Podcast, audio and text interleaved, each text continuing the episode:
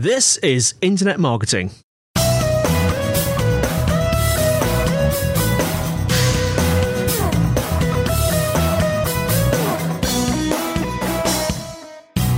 Brought to you by Site Visibility at sitevisibility.com. This is Internet Marketing. I'm Andy White and I'm joined today by. Felice Ayling. Hello, Felice. How are you doing? I'm not too bad. How are you doing? Working far too hard. Massive push in the business this week. Almost slept under the desk. Ended up sleeping at a hotel. Anyway, less of that. Um, personas. I know that we've grazed the subject before, but we haven't got into it again for a while. Yeah, we've touched on them um, before. So I just thought we'd talk a little bit about how you go about creating personas, um, why they're important, and um, what you can be using them for in your sort of day to day.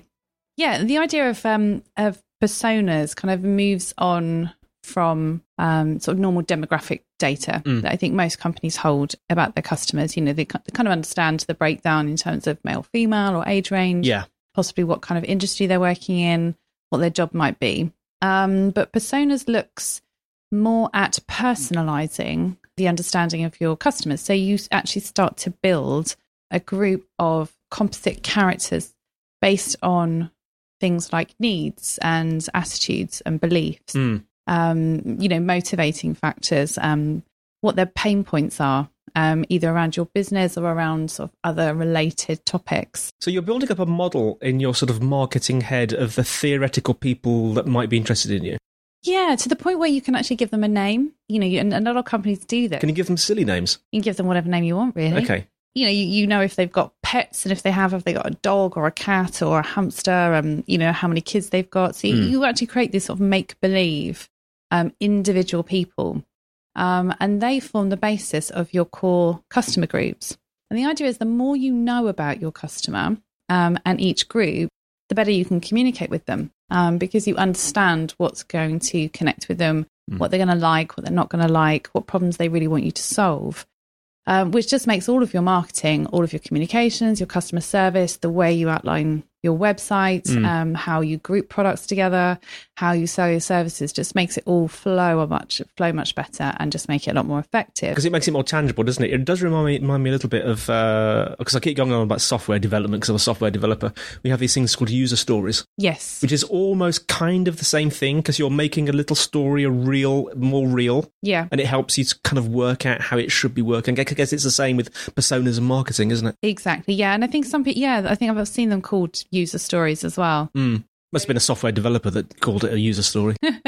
Yep, somebody up there somewhere. But again, I think you know, for, in in terms of content marketing, it's something that we you know that we do quite a lot. Mm. Um, and I think you know, from sort of maybe a, a more tech or web based perspective, it would have been more around a sort of user journey. Um, Yeah. So you know, what are the steps that a customer takes? You know, from sort of entering a site to actually signing up or Mm. achieving whatever goal it is you want them to achieve. And of course, we covered user journeys recently, didn't we? On a recent, was it the last podcast or the one before? I think. Um, yeah, we were, yeah we were talking about digital disrupting. Yes, the perturbation of the user journey. Yeah. yes, it's all changed now. Yeah, so this obviously goes a lot wider because you're looking at not just what's happening on the site, but what are these people doing in their day to day lives? Mm. Um, how do they use the web? Um, how do they make decisions about purchases? Do they make them on their own or do they gather information first, go back and consult with a, a partner or family or, you know, asking friends for recommendations? Mm. You know, are they more engaged on Facebook, Twitter, YouTube, Pinterest?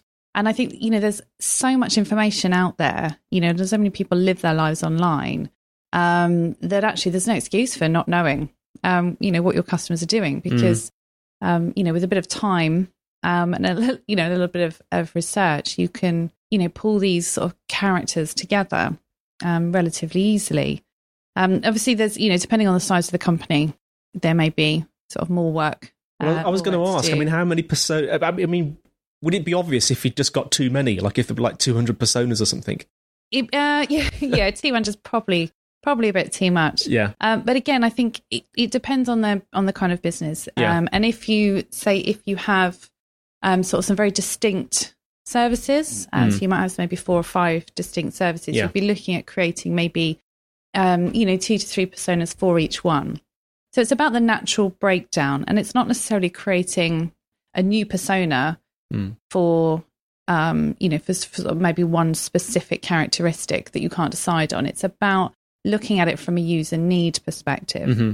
Um, so, you know, you could be thinking about, say, if you know that, um, you know, one of your core customer groups, you know, is parents. Yeah. Um, you know, if you're selling either children's products or sort of childcare services or anything relating to sort of parenthood, it's about understanding how you know how that group breaks down into potentially subgroups. So it mm. could be you know expectant parents, or it could be parents that have several children um, and work full time, or you know do they have one parent at home, and does that make a difference in how they purchase products? Um, you know what is it they're they're worrying about or, or looking to be solved when they come to you. Mm. Um, so it's more basing it on that side of things. It's about understanding how to personally connect um, with your customers and trying to answer and preempt the questions that they might have before they have to ask them. So, do personas differ from market segments? Are they different things? They are, yes. I mean, the market segments, you would have some of that data. Mm. Um, you know, when you're looking at, at creating personas, you would have the normal kind of data. So you'd have things like your age, location, gender, status, mm. um, you know, annual like income levels, education levels, all of the kind of stuff that you'd be using um, to segment your audience down. But with the personas, then you move it on and you're looking at the more softer insights. Mm. Um, and it's that moving it on that allows you to connect with people and connect with your customers in a much more engaging way, in a more meaningful way. Right. Um, and from the customer's perspective, they get that sense of you really understand me and you understand what I'm looking for um, which is you know then when you can you can really target so you're you're doing more mm. with less you know if you've got your your basic customer data and you've got your basic segments you can you know that does obviously help mm. but if your competitors or other people in your industry understand your customers better you know they're always going to have the edge so um, you know it's about moving it on to a point where you're putting the customer needs mm. and you know the customer's personality right at the heart of everything. So you're not just delivering the service that people are looking for, you know, the right time, the right price, all of those kind of things, but you're delivering it in the right way, um, you know, and you're delivering it on the platform that the customer's on rather than making them come to you. Um, you're engaging with them around the conversations they're already having. And it just gives you, you know, it just gives you such a. It sounds like personas are broader and deeper than segments to me. They are. I mean, like I said, you know, by the end of it, you would have a person um, and that you know that would look you know could look like me. Mm. Um, you know, you'd understand everything about me. Mm. You understand what makes me tick, mm. what I'm interested in. You know, what's going to put me off. Mm. Um, you know, what's going to excite me. Mm. So it means if you're sending communication out there that's aimed at me, you know, you I'm going to connect with it um, sure. because it's you know it's aimed directly at me rather than just somebody in my age group um, or you know that that uh, that maybe female and the same age and living in Brighton. Mm. Um, you know, that's there's still quite a, a, large range within that group of things that we are going to be interested in. Yeah. So, what about processes, Felice? I mean, for example, what should you include when you're when you're sort of outlining a persona? Yeah, well, there's um, I mean, it's it's it, it can be quite a piece of work, but done well, it's mm. worth it.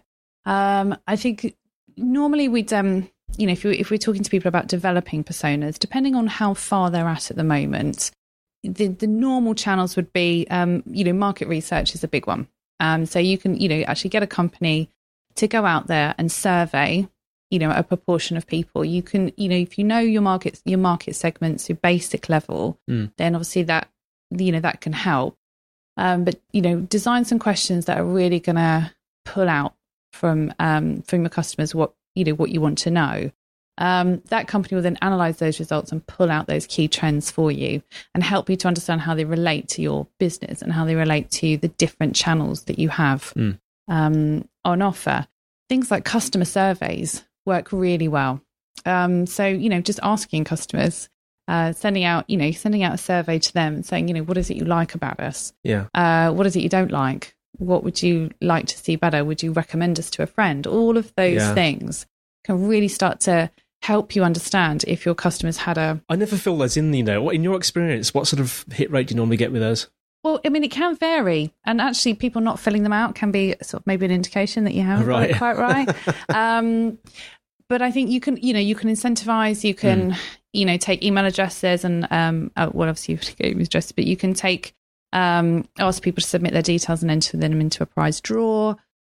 They they normally work quite well. You know, if say you're a clothing company offering vouchers, mm. um, you know, can be a nice way to get people just to fill them in. I think make them as, as easy and simple as possible um, for people to complete and obviously you don't go back too far. So if a customer, you know, is, is quite an old customer, um, perhaps hasn't interacted with you for about a year, mm. the chances are they're probably not going to fill out a survey.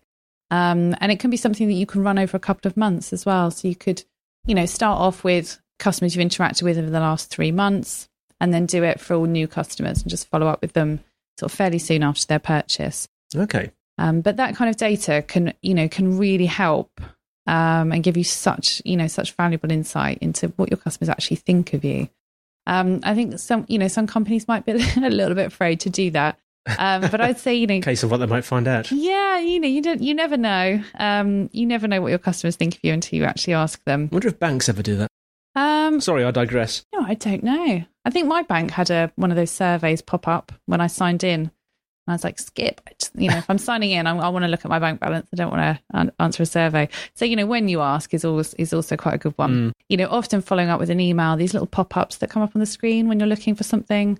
You know that they they they they can be quite good. You know, if somebody's got a lot of time. Mm. Um, but if somebody's come to your website and they're looking for a product, I wouldn't recommend putting a pop up no. and asking people if they want to complete a survey because the chances are they've come to the site to do something. Yeah. Um, or come and read this interesting article, and then five seconds after you load the page, a pop up yes. obliterates it, which you can't remove in a mobile. Yes, yes, I had that the other day, and I just left the site. I thought, You're annoying yeah. me now. Mm. Um, you know how to put off customers before they're even customers. Mm. Um, so we are ranting a lot today, aren't we? We are ranting. yeah, yeah with this, oh, actually, we could do this as a podcast, couldn't we? The yeah. Most annoying. Um, yeah, the weekly rant. Yeah, most annoying website functionality ever. Autoplay. Don't even get me started on autoplay videos. Anyway, uh, back to personas. Yeah, so yeah, so customer research, and I'd say don't be afraid of hearing negative things mm. about your brand. You know, often we find with you know we we talk to brands quite a lot. You know, we talk to them about their their kind of offering and their USP, and we find when we talk to brands on a personal level, when you're talking to the marketing manager or the CEO, um, what actually comes across from them just doesn't correlate to the their web experience um, or the communication channels. And I think sometimes brands actually don't know what's special about them until somebody else points it out. Mm. Um, and so you may find, you know, you may find you get a bit of negativity back from some customers, but you may also find that it's your customers that tell you what they love most about your brand, and it could be something that you weren't even aware of. That's interesting, actually. That's very interesting. I never thought of that. No, we had, um, you know, we, we have a client, and um, you know, we did a bit of a review of their, you know, their review of their reviews. Um, mm-hmm. you know, where people obviously have, have, bought their products and then gone online and done a little video. Mm. Um, you know, and this, there was sort of certain themes that were coming up about the service that they really loved. You know, and basically they sell this product and it's one of those products that you think once it's been opened and used, you you can't send it back if you change your mind. Mm. Um, but they provide like a small section, um, almost like a trial sized pack with the you know with the product, mm. um, and you can open that, try it. If you don't like it, you can still send the the full one back. Um, and you know that was that was a winner, yeah, uh, for their customers, a really big winner. But you go onto the website, um, and obviously they show you the packaging with this small bit attached, but there's no selling of that uh, any you know really anywhere on the website. Um, you go to the homepage and it you know it's not explicitly outlined to customers. Yeah, you know, and I think you know that takes actually takes the risk out of buying. People are much more likely to purchase if they know that you know if there's anything at all wrong with it or if they just don't like it or mm. it doesn't match. You know, they can send it straight back. So you know, sometimes getting customers' feedback um, can really you know just give you a bit of insight into what they think of you. Mm you know, and it doesn't necessarily have to be, you know, a massive project. You know, you can do something like, you know, Survey Monkey is free. You know, just design out some questions. Yeah, this is this online survey creating system. Yes, yes, that's right. Yes. Form. Yeah. um, you know, and they have templates in there as well, and they've got things mm. like customer satisfaction templates. And so they've got a lot of the questions designed for you. Um, you know, you can just send it out to to your customers and mm. you know offer people tries draw entry or something if they fill it in um, you know, just watch the results come in and, uh, you know, just see what people say about you.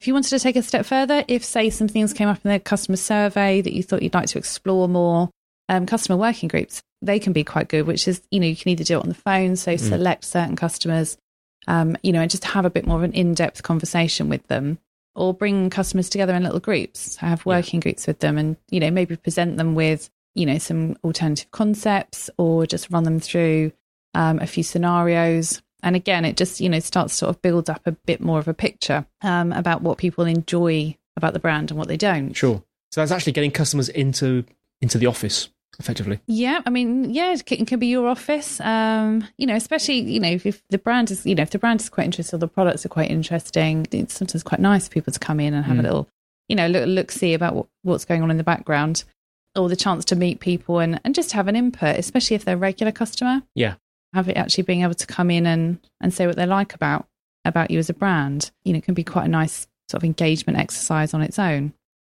What I'm really interested in actually, Felice, I know that having experience in working for quite a few companies over the years, I know that often companies either have a very small budget for things like this or a very small sort of or no marketing department. Yeah. What would you say to because I know a lot of our listeners are quite sometimes they're one man bands or they're quite small what would you say to people like that that perhaps don't have the resources to do a big sort of uh, operation?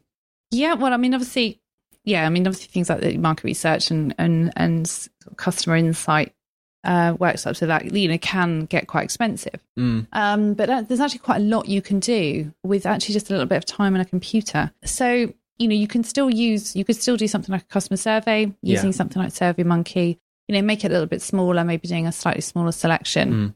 Um, but things like just having a look at your, you know, your through your customer service records, looking at how are calls being dealt with, how are inquiries being dealt with, how many complaints do you get, and yeah. what are those complaints, um, and just see if there's any running themes. Are there you know just common questions that people are asking over and over and over again um, if so then you know that's a sort of clear indicator that's a question that you really need to answer on the website um, because it may be people are calling because they can't find that information. Doing things like a bit of keyword research yeah. can be quite helpful.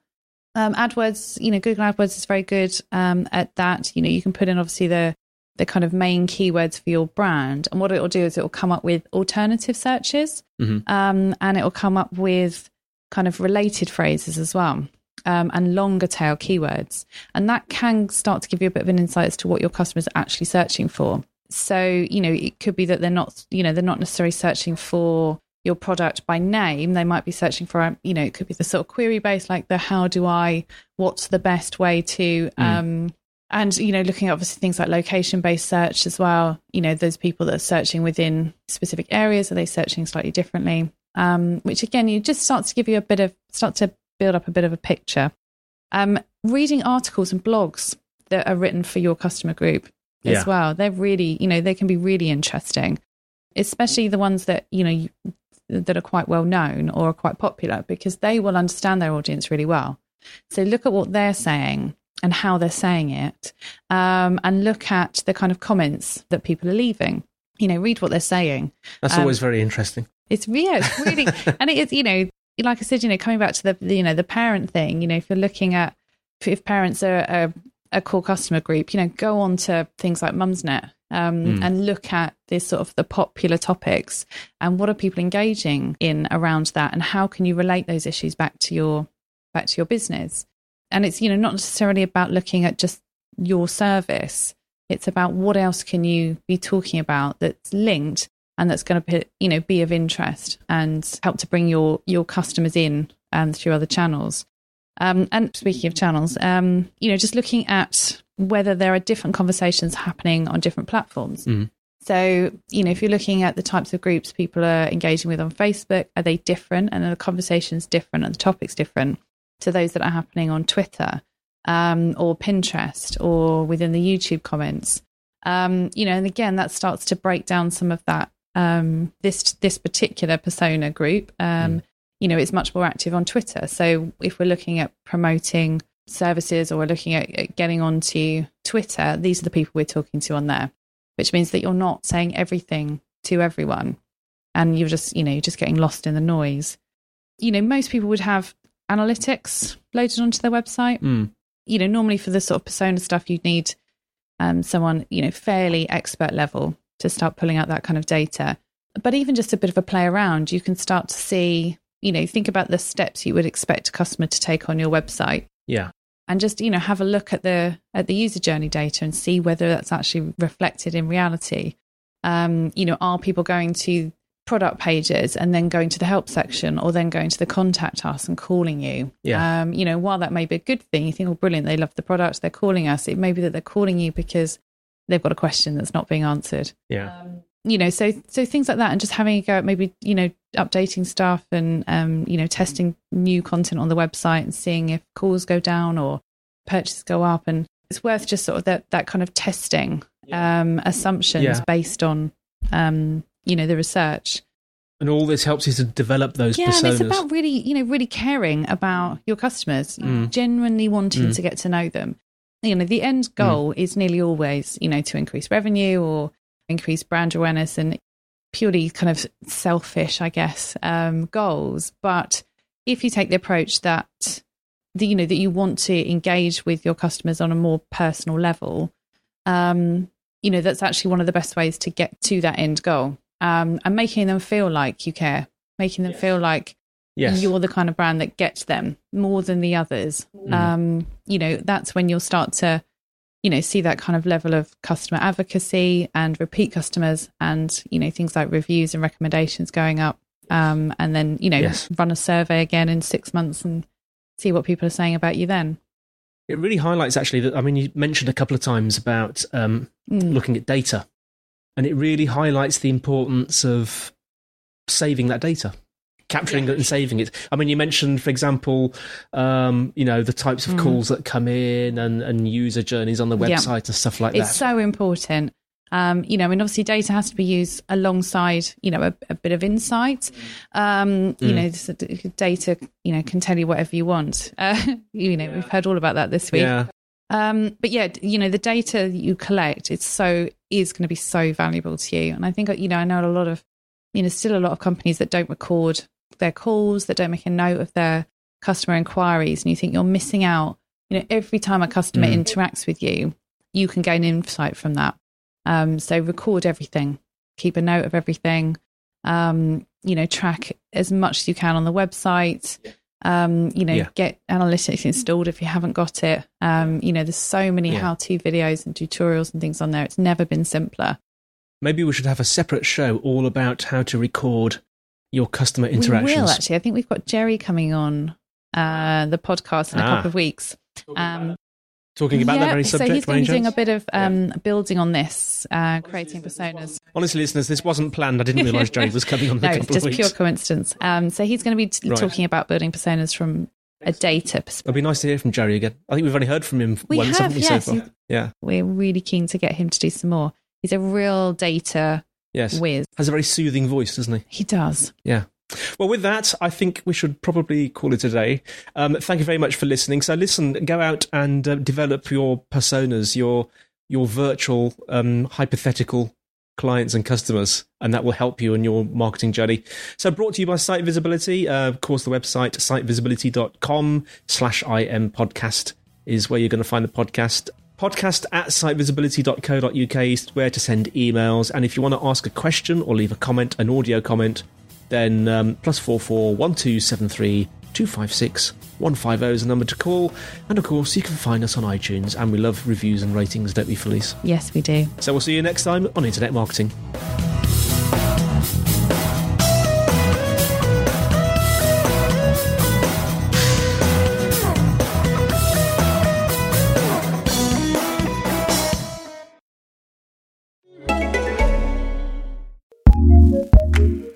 What's new in podcasting? Here's what we love, courtesy of ACAST Recommends. on a scale of 1 to 10, with 1 being completely straight and 10 being completely gay, what number are you? Um, You know, I don't think that you should rank how gay they are. I guess, I, you know, that's just a little of a red, just a flag for me.